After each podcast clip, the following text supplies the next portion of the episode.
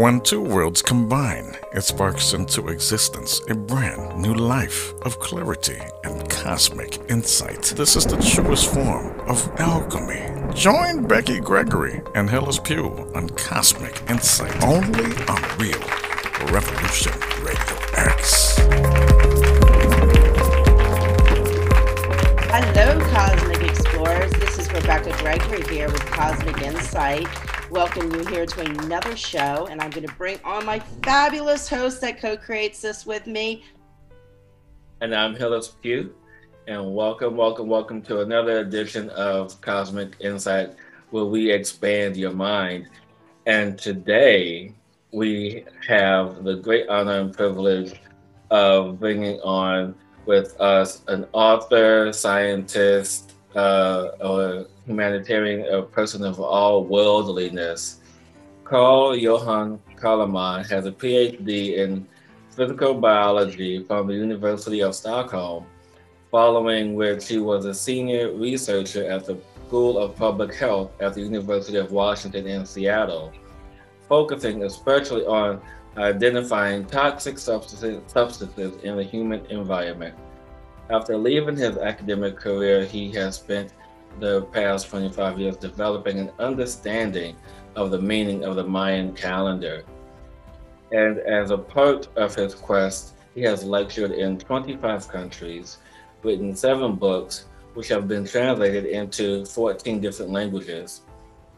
He has also filmed the first interview with Don Alejandro Ochoa, head of the Council of Elders in Guatemala, available to an audience in the Western world.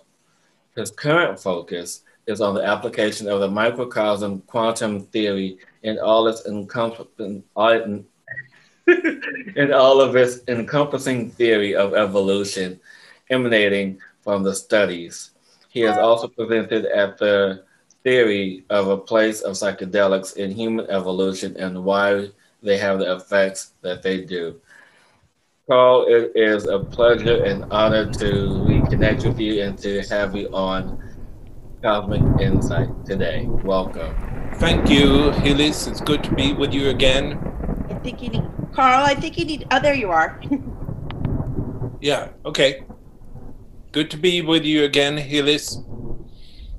Yes, it's, it's such a pleasure to connect with you and to really explore even deeper about the quantum energy, these quantum theories, and to really see what's next for humanity. And I know that you wanted to really discuss today about the nature of consciousness and the future of humanity. So, in your mind, what is the true nature of consciousness? Yeah. so, uh, to begin with, that is a, a, a topic that is widely discussed today. I, I mean, the, the simple uh, definition of consciousness, I would say, is simply the subjective experience. Uh, um, and the aware, what gives rise to an awareness of whatever goes on outside of your yourself.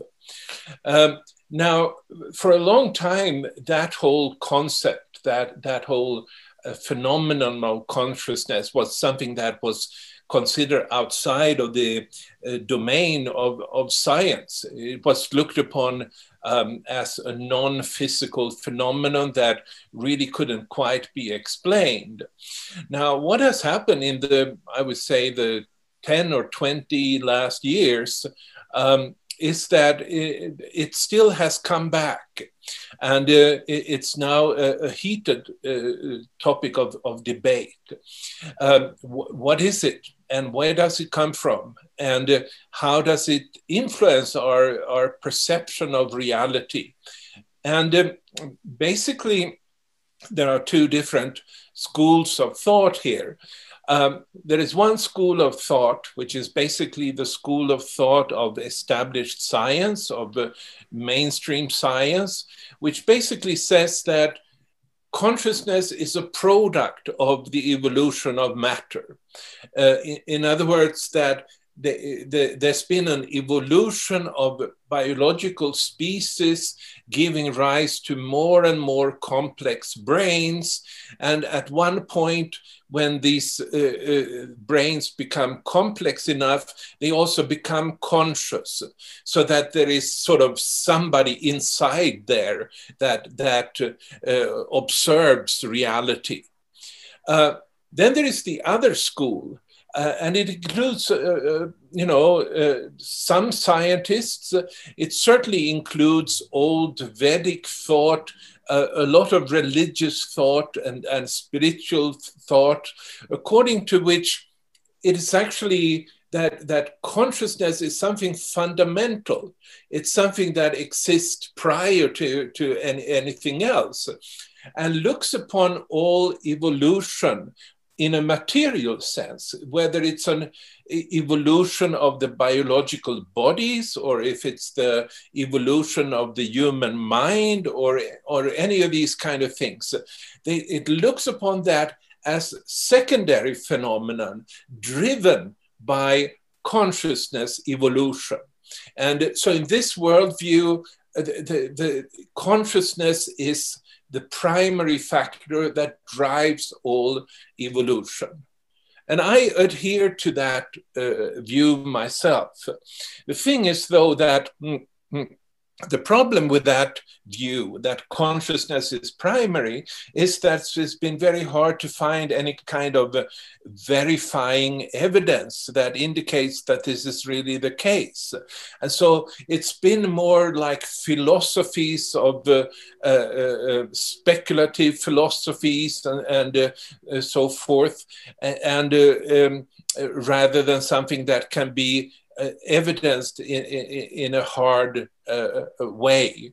And, and, so this is the this is the issue, and uh, there are two sides. And I think I have provided a lot of evidence myself uh, to indicate that uh, consciousness is actually a fundamental thing. And maybe the whole evolution of the universe is just about this, uh, this uh, uh, coming into existence of, of conscious beings. I love that explanation. And you definitely sparked a few questions in mind, but I know Rebecca has a few. So, Rebecca, go ahead. Oh, no. I just, um, you know, kind of getting in my, I guess I'll go right into my question I had, you know, talking about the consciousness and the levels that we're raising right now. And I was reading your book, The Quantum Science of um, what uh, of psychedelics and you know talking about the ninth wave and the pineal gland and where we are and where we are moving our consciousness is moving into that into that field now. It, something came across when i was reading about the pineal gland um, was that do you feel like the pineal gland might actually kind of like be like a seed um, moving us into that consciousness as kind of like the plants and the genomes of the plants, how they're all connected in the underground system, how we are moving into that consciousness of being all connected, and that the pineal gland can be that connection to the cosmos on that macrocosmetic level. Yeah, I do. I, I do think that the pineal gland is sort of a um, in a sense, almost like an antenna that uh, downloads uh, uh, cosmic uh, information. Um, uh, I, I, I, look upon the pineal gland essentially as the center of the mind. And uh, you know, uh, and I'm also basically sharing the old view of the French uh, philosopher uh, René Descartes, who would say that the pineal gland is the meeting point of soul and, and body. Um, I, I would say that um, th- there is, you know, suppose that one of the things I'm, I'm uh, believing and, and have sustained in, in different evidence is that the mind is not produced by our brain. The mind is something that we download from the cosmic center. Mm-hmm.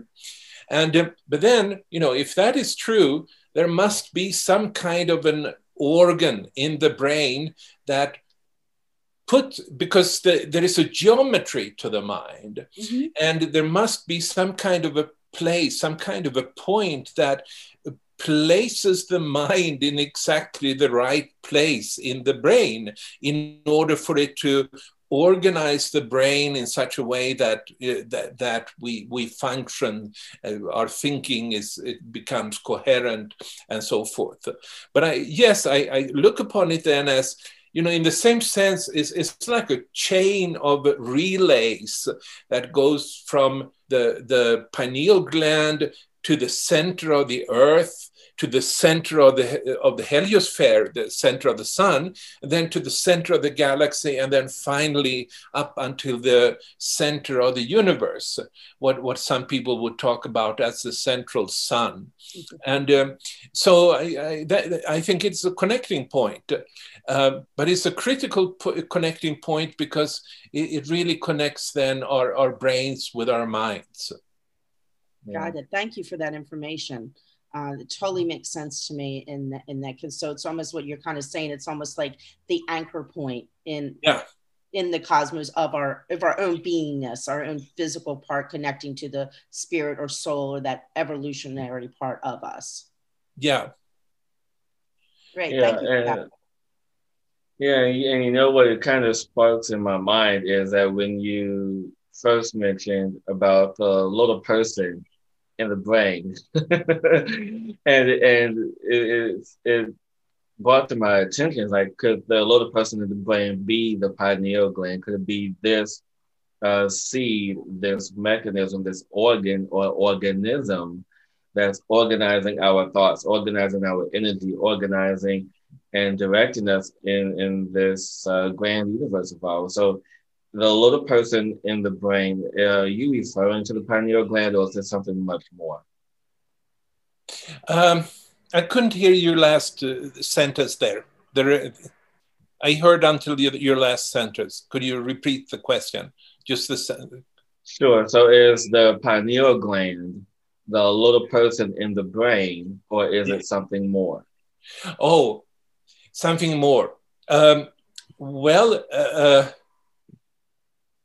I, I think it's a mostly it's an anchoring point, and uh, uh, but that anchoring point of the mind is so important because based on that anchoring point, uh, we will divide uh, segments of our brains into the left and the right hemisphere and to the fr- frontal lobes and the, and the parietal lobes. And these different uh, compartments of, of the brain have different functions and they interact with each other and all, all that whole uh, uh phenomenon is what creates our uh, uh, thinking and our perception of the world and how we create and, and so forth. All of that is dependent on this particular uh, compartmentalization of the brain into left, right, front, back, and, and many other compartments as well.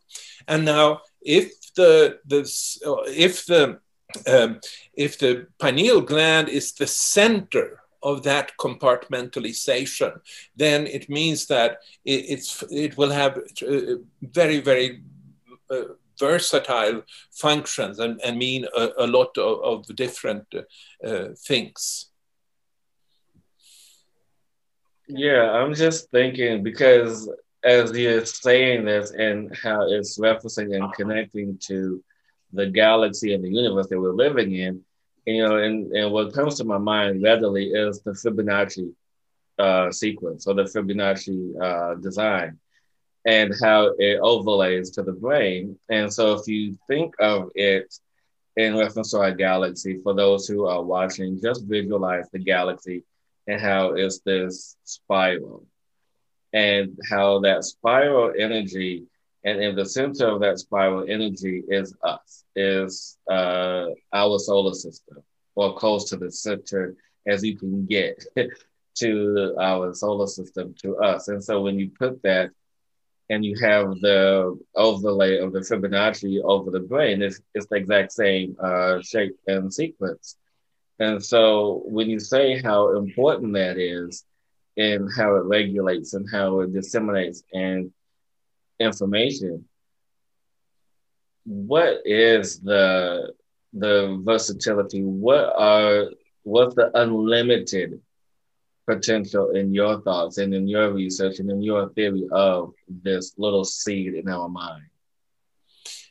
Yeah, the potential, you know, I, one of the things that, um, yeah, the, the, the, this, what you're bringing up leads to many different uh, uh, uh, avenues, you might say, to to pursue.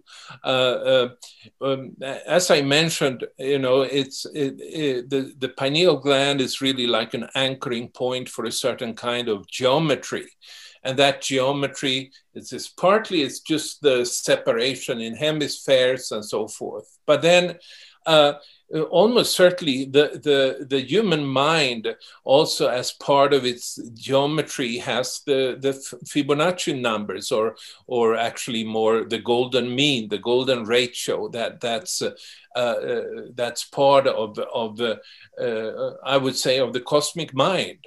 Uh, the, the, golden ratio is a part of the uh, of the cosmic mind. It's part of organizing uh, uh reality in, in, in many um, different ways. And um, um, but then there, there is also the uh, you know, when I mentioned this mind as being downloaded from the cosmos, it it is uh, that is has different forms.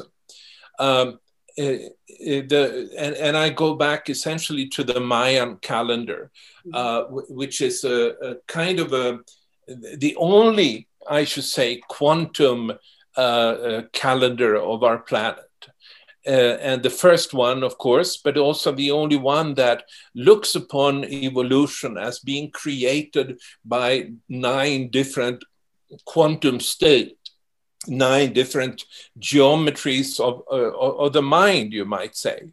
And uh, uh, the, the, result of that, that it's not just one uh, uh, geometry that has always dominated the human beings.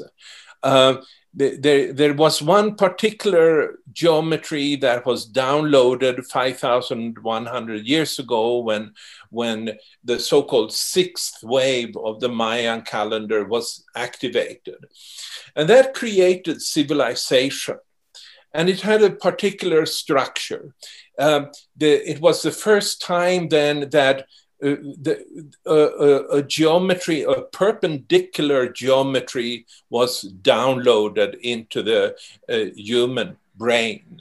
And it, according to the Maya, who talked about this in, in quite some detail, it was a shift taking place in the cosmic center.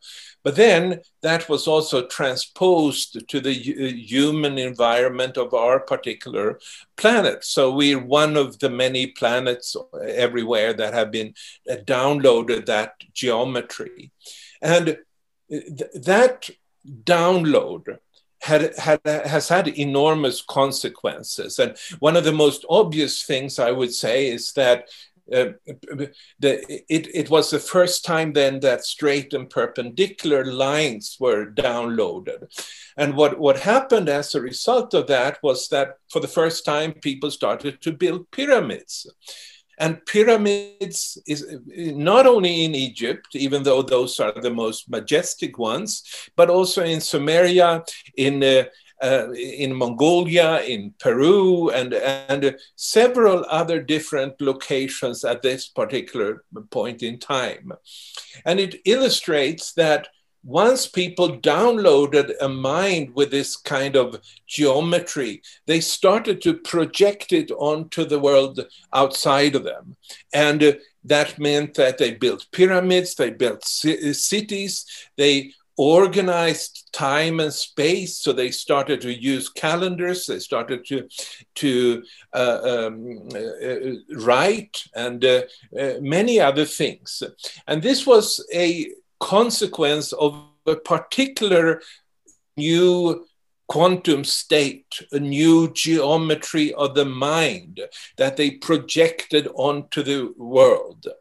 And then that is, however, not the only uh, uh, such quantum state or state of consciousness, you might say, because it's been since the beginning of time, there's been a sequential activation of different uh, geometries, of different quantum states. And as people have downloaded them, their perception of the world has changed, and they have also then changed their creativity. And um, so it's a it's, it's a bigger picture. Uh, it's it's uh, uh, where, where it has to be included that throughout its existence, the the mind of humanity has not been the same. There's been uh, one one. Uh, one state of consciousness was uh, activated about a hundred thousand years ago and that wasn't structured but it was gave people some kind of a spirituality. Uh, people started to create art. Uh, you start to find uh, cave paintings uh, and, and, and certain other things. And but the people then in the first up until 5,000 years ago, they were completely different from what they became in 5,000 years ago when the new structured mind was downloaded. And then there are all these all of these levels, all of these different quantum states that each one uh, um, deserves a, a detailed uh, detailed study and, and uh, um, explanation. Um, but I, I, think that is, um, if we want to understand evolution and understand the evolution of consciousness in particular, and how that drives all aspects of, of human life, uh, then you know a, an important starting point is to recognize that it has like a pyramidal structure. It's, it's like nine levels of creation. Mm-hmm. And uh, uh, depending on when a certain human being has been living, uh, he or she has been, been dominated by a particular geometry or particular uh, uh, quantum state and has has her philosophies and uh, uh, ways understanding their existence have changed with these different levels. Yeah, that, that's a lot. That's the process. So, Carl, we're in the ninth wave now, correct? Well, we're in all of the waves. All the waves simultaneously? Yeah, all, yes, they're all running in parallel. Okay. What, but what you might say, since 2011, uh, they, they're all running in a parallel. And before that year, the ninth wave wasn't accessible. Uh, it became the last one became accessible in in 2011 the ninth wave okay.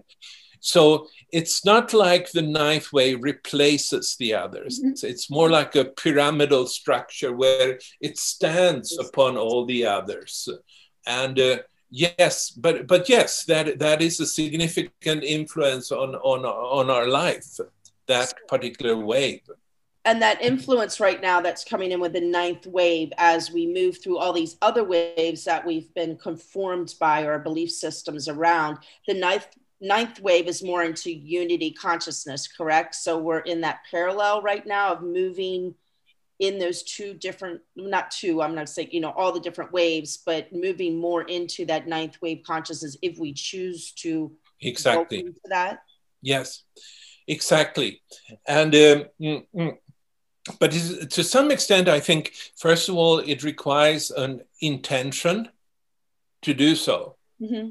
And, and also, you know, once you have the intention, it, it's really not something that just sort of automatically uh, um, you, are just taken over by a new wave. You'll have to cultivate it and, and you have to seek it, I, I, I would say.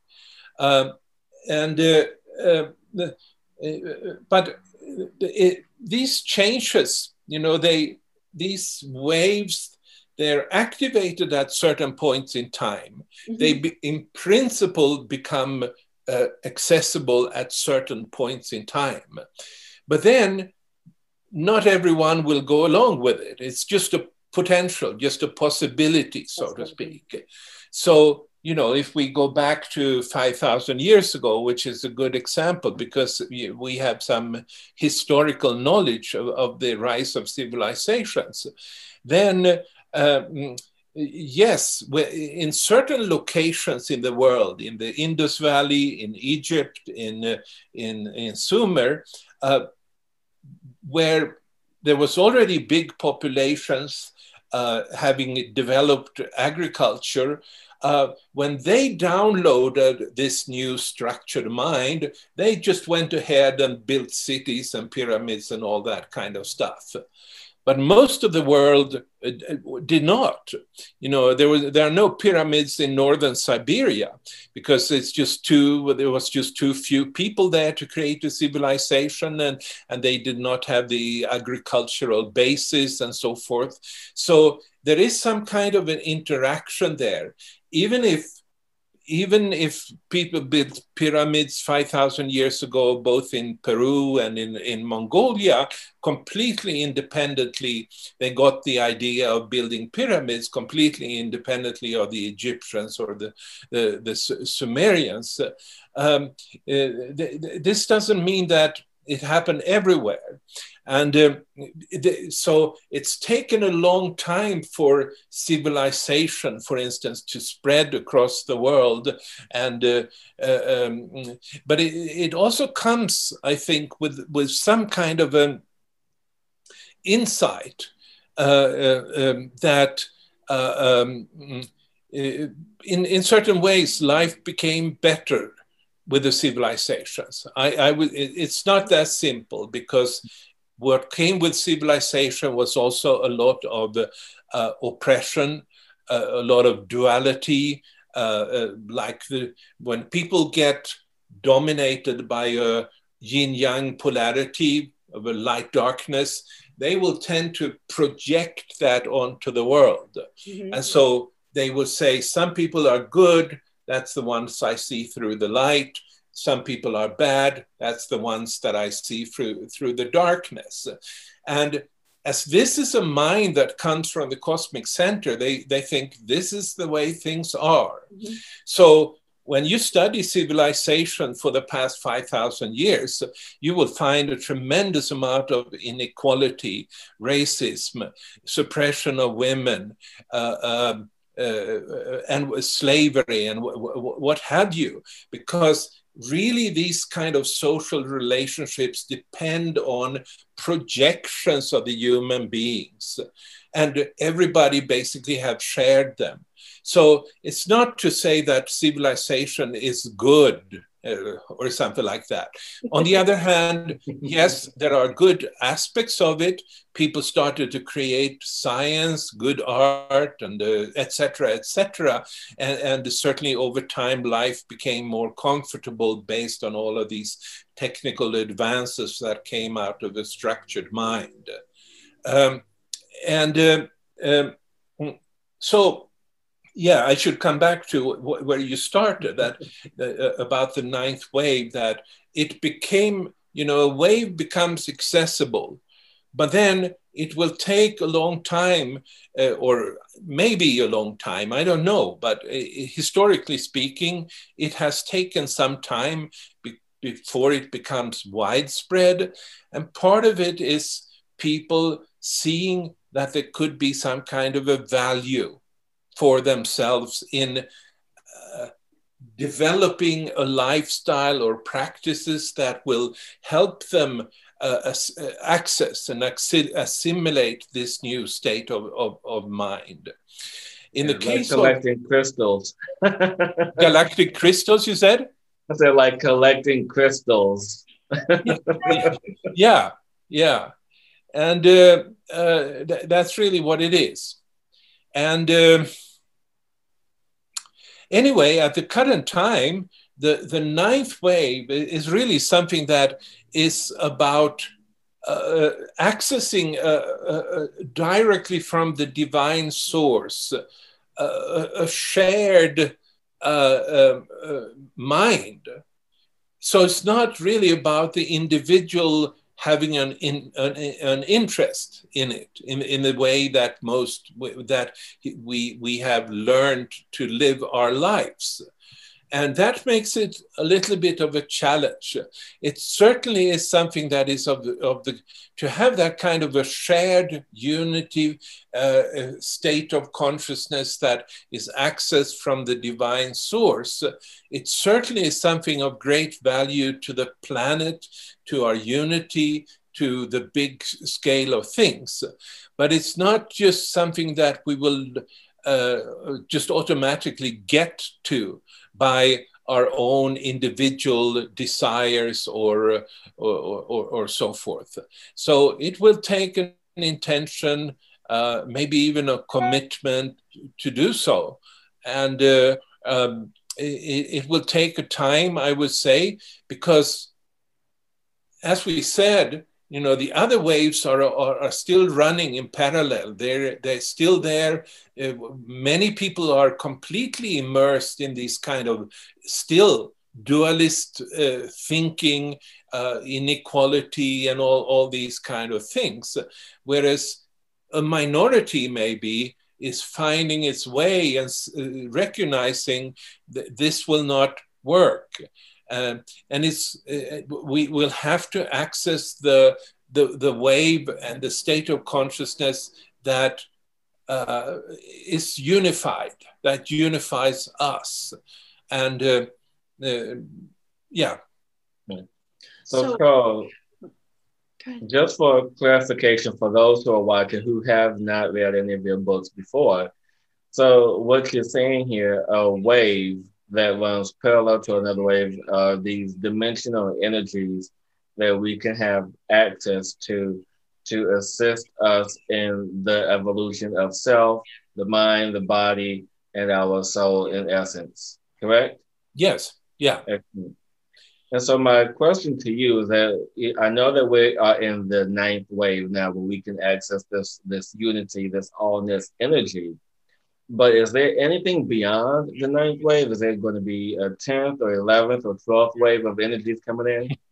Yeah, it's, I've, I've had that question several times before. Uh, I don't think so. Uh, because at the current point in time, unity must be the highest level, I would say. So I wouldn't, any kind of state of consciousness that would tend to separate us um, would not be constructive, I, I, would say. And when I say I would say, then I'm trying to put myself in the in the mind of whoever created this universe. Yeah. Uh, and, and, so, but I'm just trying to do that, and of course, that's a limited um, aspect. So that's part of why I don't believe it, there is more than nine waves. The second thing is the number nine itself and how in the land of the Maya, uh, which is a special uh, uh, ancient tradition, you might say, they, they would build their pyramids predominantly, or at least the significant uh, um, pyramids that they would build were built in nine levels. And they were built in such a way that it, you know, it, you could climb them. And the climbing then was a way of enacting the evolution of the universe, if you like. You were just following the number of quantum leaps that the universe has uh, uh, gone through. And that's just nine.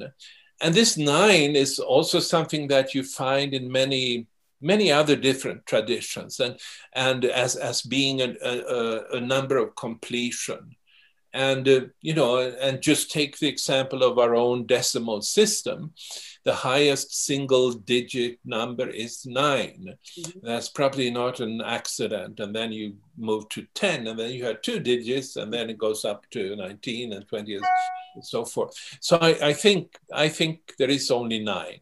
Uh, but then I also think that uh, um, the ninth wave uh, can lead you very deeply, uh, very far ahead, and uh, um, the, the, I don't think there will be uh, a running out of um, uh, evolution potential. Uh, I, I think it has the potential for that. Beautiful. Thank you for sharing that information. Thank you. Yeah, and the, and the energy of that, you know, um, when getting is um, my Mayan just went blank for a second. even, even to you. um, I, from reading your book earlier today and now this, I'm just like, in, I'm in I'm download overload right now. Yeah. Okay. Okay. okay. Moving into the ninth, you know, in the energy, I guess you could say, is the as the ninth dimension. The mind calendar is set up in waves. So within that, are there there different dates that as it moves on? Because I know they use tones, correct, and vibrational as their measurements in their calendar. Is that correct? Um, could you repeat the question? If there are measurements, yeah, they, I mean, yes, there is definitely date. I guess what I'm getting at as we go through the evolu- evolution of moving into yeah. this ninth waves, you know, parallels in the parallel worlds of all the other waves. Uh, yeah. Is yeah. is the calendar matched up with certain dates or things as the wave of the calendar moves through in connection to the different tones they have and the signals that they have on their calendar? Anything like for the future that you feel that's coming up in the calendar? I guess what's what I'm asking. Yeah, yeah. The wave of the calendar itself. Yeah, absolutely, absolutely. Um, and, and, that's really the, the reason I think I, as a scientist, have uh, uh, focused in on the Maya. Uh, I mean, you can you can study um, ancient philosophies from all kinds of cultures all over the world uh, you know, a lot of people today would still uh, base themselves on, on the uh, Indian tradition, in uh, the Vedic tradition, and so forth. But there is something special that that makes the Maya special, at least for me, uh, and that's the fact that they developed calendars, and calendars means numbers, and numbers means science in the modern sense of the world word. And so if you have numbers, and then you can match those numbers or actually dates, numbered dates, so to speak. And you can match those numbers with the, the kind of changes that you see in the evolution of, of, of the universe. Then uh, then you actually uh, have something that can be tested by science. And uh, does it match Thus, these shift points in the calendar, in the waves, which are numbers, then really, does that match what we know happened from our study of history and biological evolution and, and so forth? And I would uh, ascertain that uh, there is massive evidence. It's just that people have not paid attention to it, but uh, there is massive evidence that there, there is a, a, a, a match between these numbers, between these uh, shift points in, in time and the, the what we know happened in in in history. Um, so and that's that's that is to me what makes the maya unique. Uh, because you know if you read say the Vedic scriptures, and uh, you know they would talk about um, divinities and uh, uh, the the consciousness as primary and so forth. But it just stays as philosophy because there are no numbers in there, and you cannot test it, so to speak. Mm-hmm. Does this really match things, or is it just a philosophy? The Maya in that sense, it, it's a special people that creates a, a bridge for ourselves, for as modern humans, with the ancient philosophies. And that's amazing. They were able to create that calendar so far back in time that is still um, relating to today's time and ha- everything that's happened in the world. So it's it's fascinating to me that yeah that, that following it. Yeah, it is. Yeah, I, I love that too because you know you have what people will call ancient wisdom and how we are able to access it and apply it to today's time. And speaking of applying that knowledge to today's time, what future or how do you see humanity evolving and growing in these times because you know we just had you know this really big cosmic event and there's going to be a lot more cosmic event in the coming uh, months and years ahead.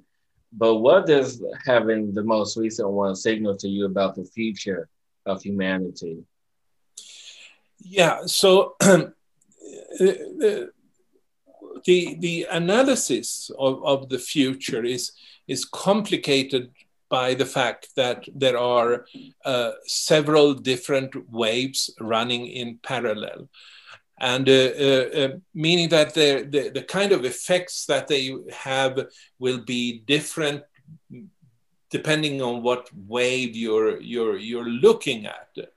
And um, so uh, whatever happens in the future is really a product of the interference pattern of all these different waves. And uh, uh, uh that makes it uh, more uh, difficult. Um, and there's so many different aspects of, of this. Um, I, I, I, the way I would approach is uh, really then is to go through a couple of these different waves by, by themselves and see what does this wave indicate is going to happen and what do the other waves indicate is going to happen. And when it comes to the sixth wave, mm, which is the one that created civilization, it is now going down into what you might talk about as a dark age. Mm-hmm. Uh, it's uh, uh, which does have a lot of negative aspects to it. Uh, previously in history, humanity, pandemics have come in dark ages, just as an example. It's also that the dark ages are not the ones that are, have the most forward movement that creates the most new thinking or, or, or anything like that. But it also means, and, and uh, uh, the, the fact that the, the sixth wave, as I mentioned earlier, was the wave that created duality, inequality, and suppression and dominance on, and all these kind of things. Now, if that goes uh, in into a dark age, it means that that dominance, that separation also goes out. And uh, um, you know this is a this is a 400 year long process the sixth wave and uh, uh, it, it, i think we you know we we're coming to a time when the western dominance is coming to an end mm-hmm. because in the previous peak in this wave, it was the West that came to dominate the world. And now that is turning into a valley in the wave, and that Western dominance is, uh, is coming to an end. And I think that's pretty easy to see in, in, in, in many ways. Uh, uh, not the least the fact that you know this pandemic has has disproportionately um, negatively affected the Western hemisphere much more than the Eastern. Um, but so there is, but any kind of um, change in these waves will usually have both a negative and a, and a positive side, and and it does depend on what what is it that you want to go by, so to speak.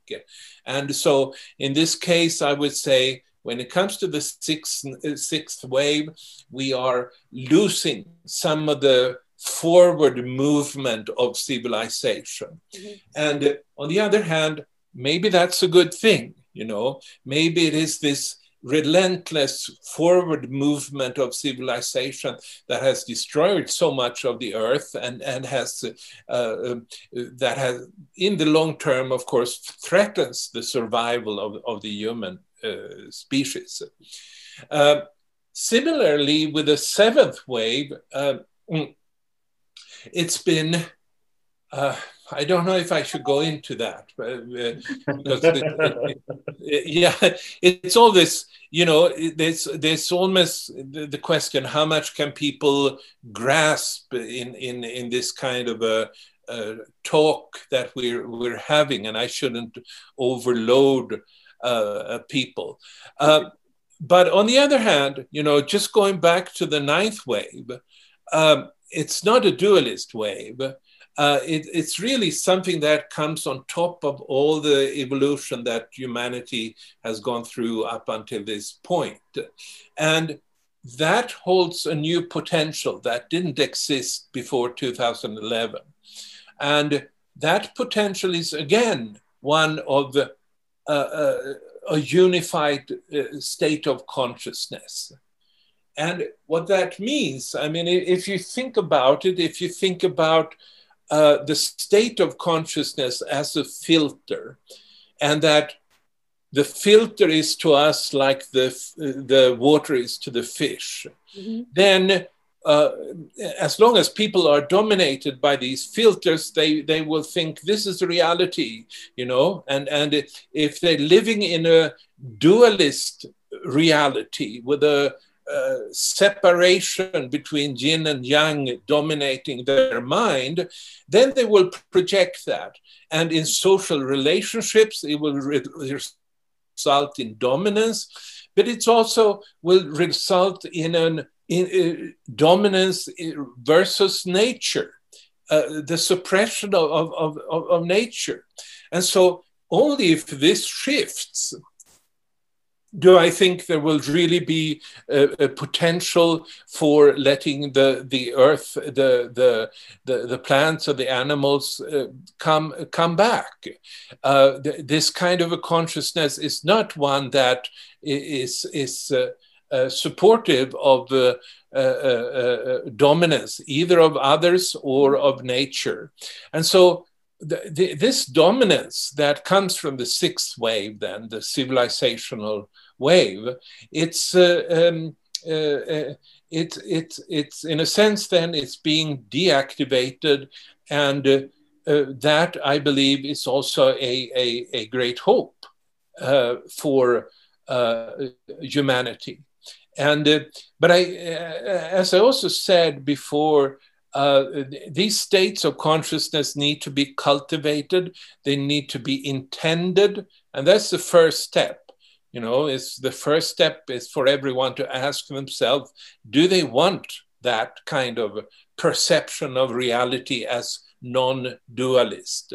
Um, and uh, to the extent that that is at hand uh, uh, and people choose such a path, um, then Uh, then there is a you know there there is a path to he- creating heaven on earth.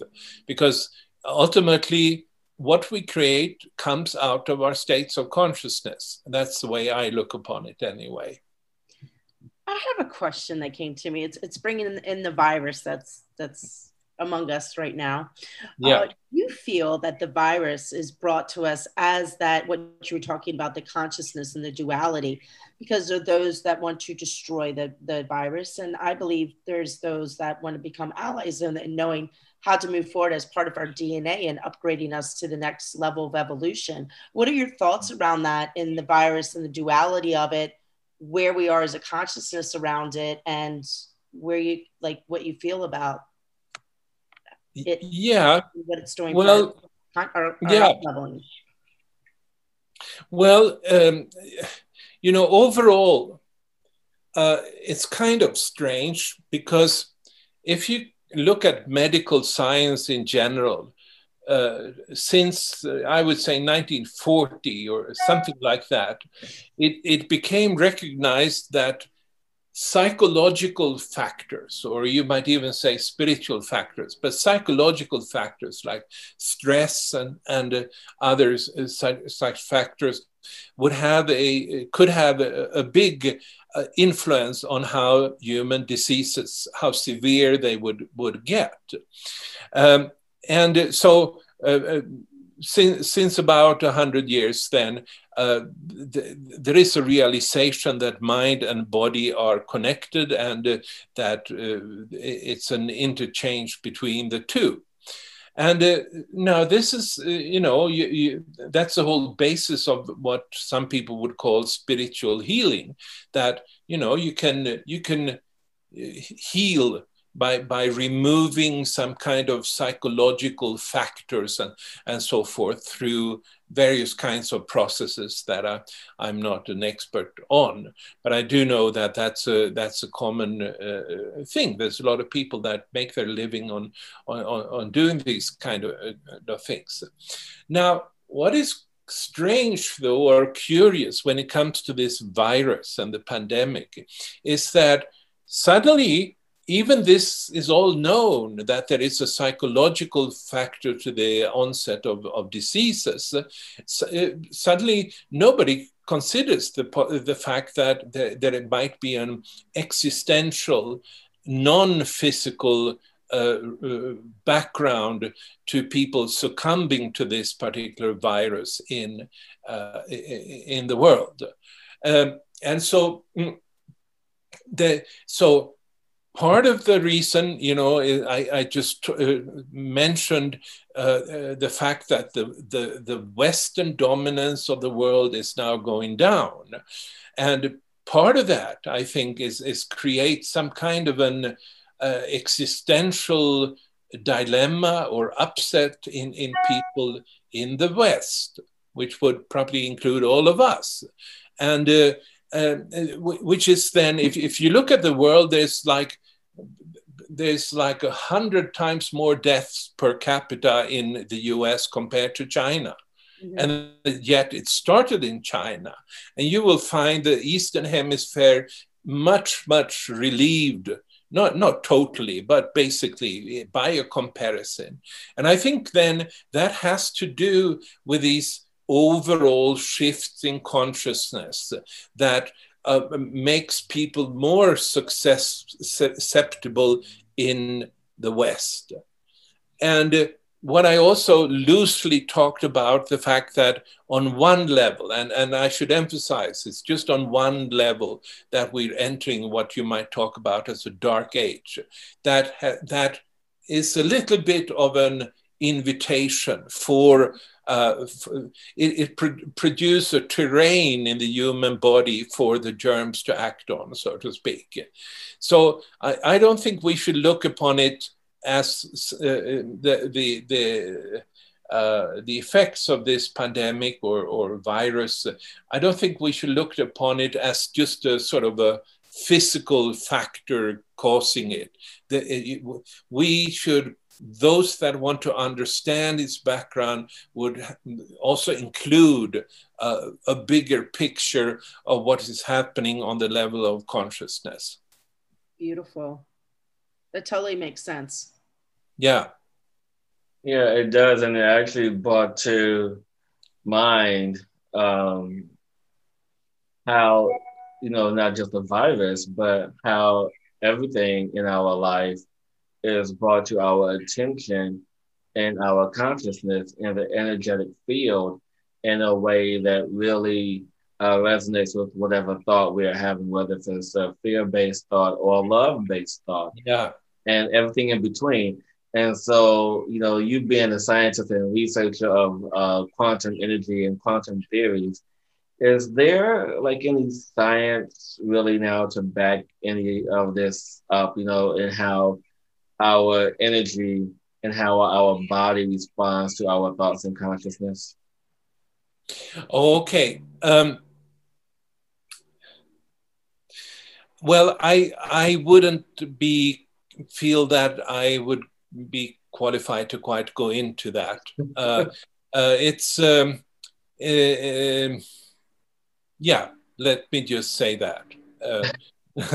It, you're, what you're proposing may very well be exactly right. I suspect also there's a lot of people working on it uh, on, on, on the sidelines of science, but um, it, it's I, I, I, should just refrain from entering something I don't know anything about.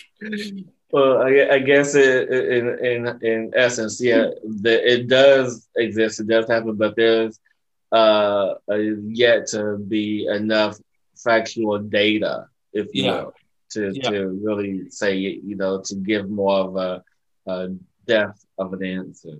Exactly. Yeah. That's part of my scientific nature. You know, if, if there's not data, I will try to stay away. well, well, maybe you can have one of your, your buddies in that field reach out to us because I mean, we want to see the data I mean, because you know, us being energy practitioners, we know on an energetic level that this, you know, our consciousness affects what we do and manifest in physical ways and, and yes. how we attract certain experiences through our consciousness, whether it be the pandemic or something else, you know, yep. whether it's, you know, stubbing our toe.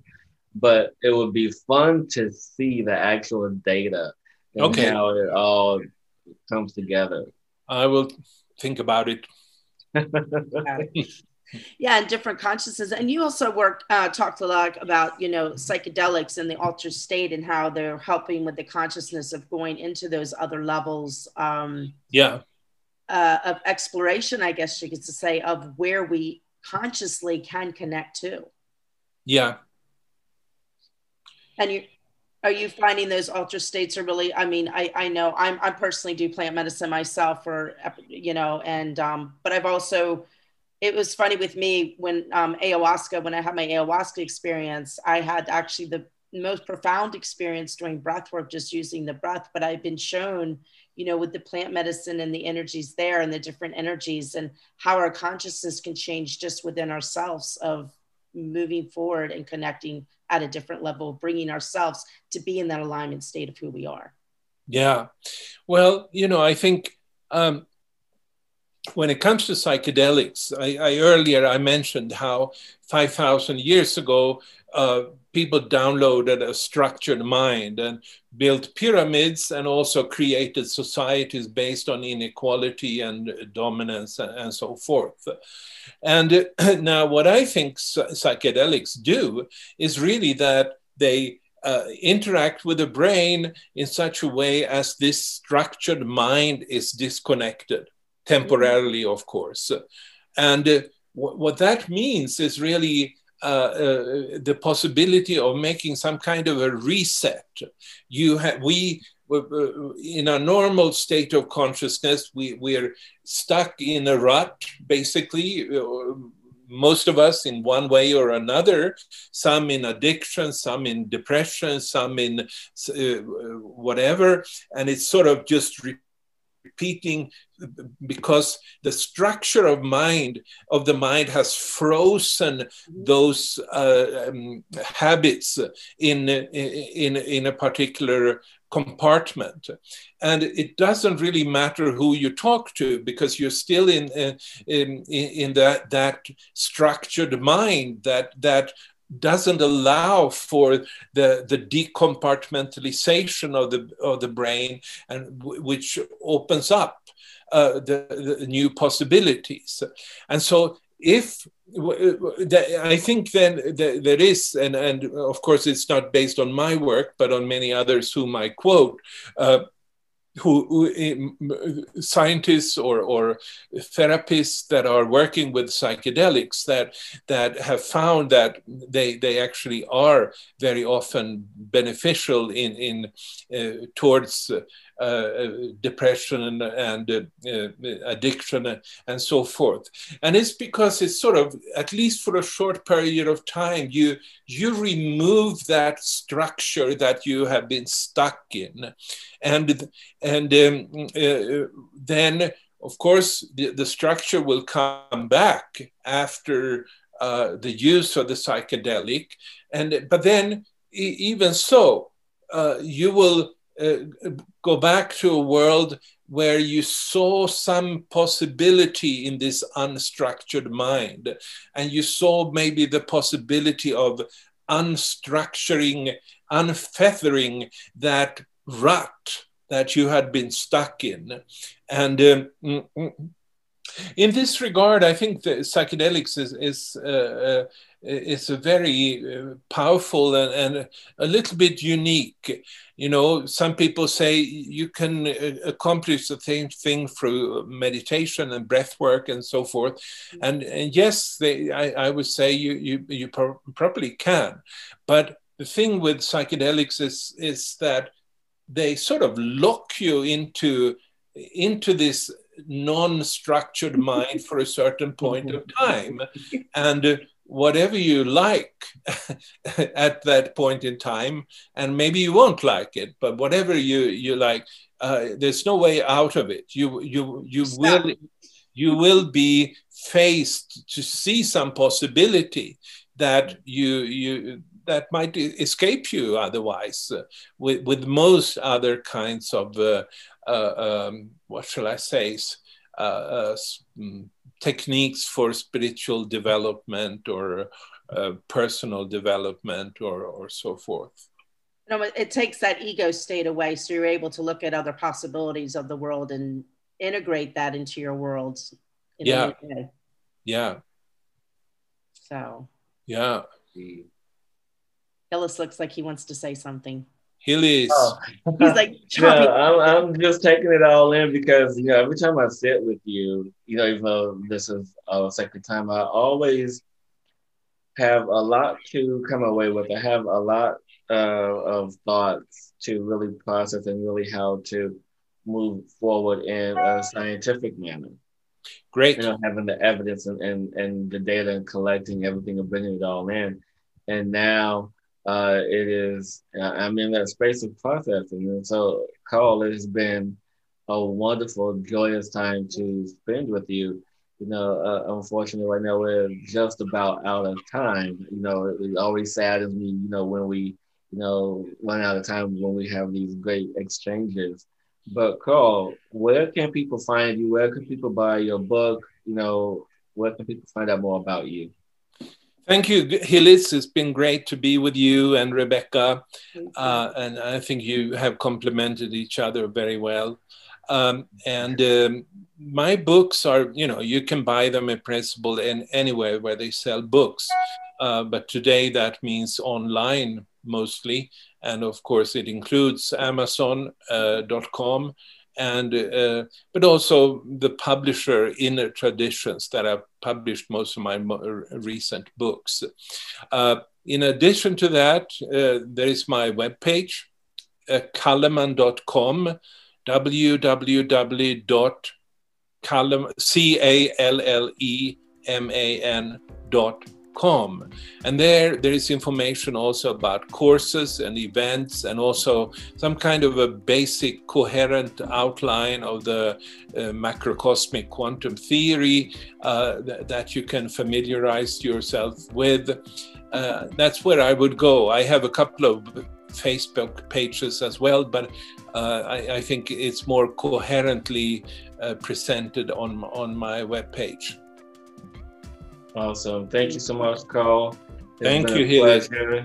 And Thank you. Uh, we will connect with you again very soon, my friend. Hope so. Yes, Thank Carl. Thank you so much for honoring us today to Thank be you. for me. Just yeah, I went up the rabbit hole a couple days with you, so I'm still like integrating yeah. everything I've been reading. So fascinating. So thank you for doing the work that you do. It's much appreciated. Thank you. And thanks everyone okay. for joining us for this uh, special guest and of and, um, Cosmic Insight. I, I, think I'm vortexing here. I'm information overload. I'm done.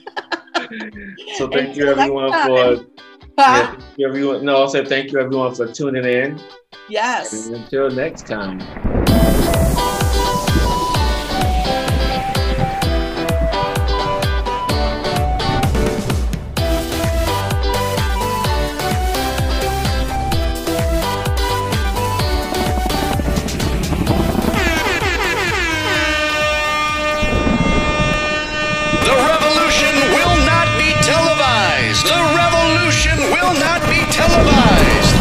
Heard instead. Dear listeners, through podcast radio on realrevolutionradio.com. Never before has inspirational podcast radio been taken to this next level of wow. Until now, today in the age of information, more and more people are searching for answers and in solutions in how to better approach and perceive every day-to-day concerns by tuning in to realrevolutionradio.com. Isn't it about time we take back our lives back in consciousness? consciousness, in a higher state of awareness, in the evolution of our own state of higher well being. Yes, we can do so consciously every day by tuning in to the many groundbreaking and third eye opening podcasts. Our new Cleveland based network of over 33 paradigm shifting internet talk shows. Only on RealRevolutionRadio.com. Be part of that change. Evolve. Be inspired.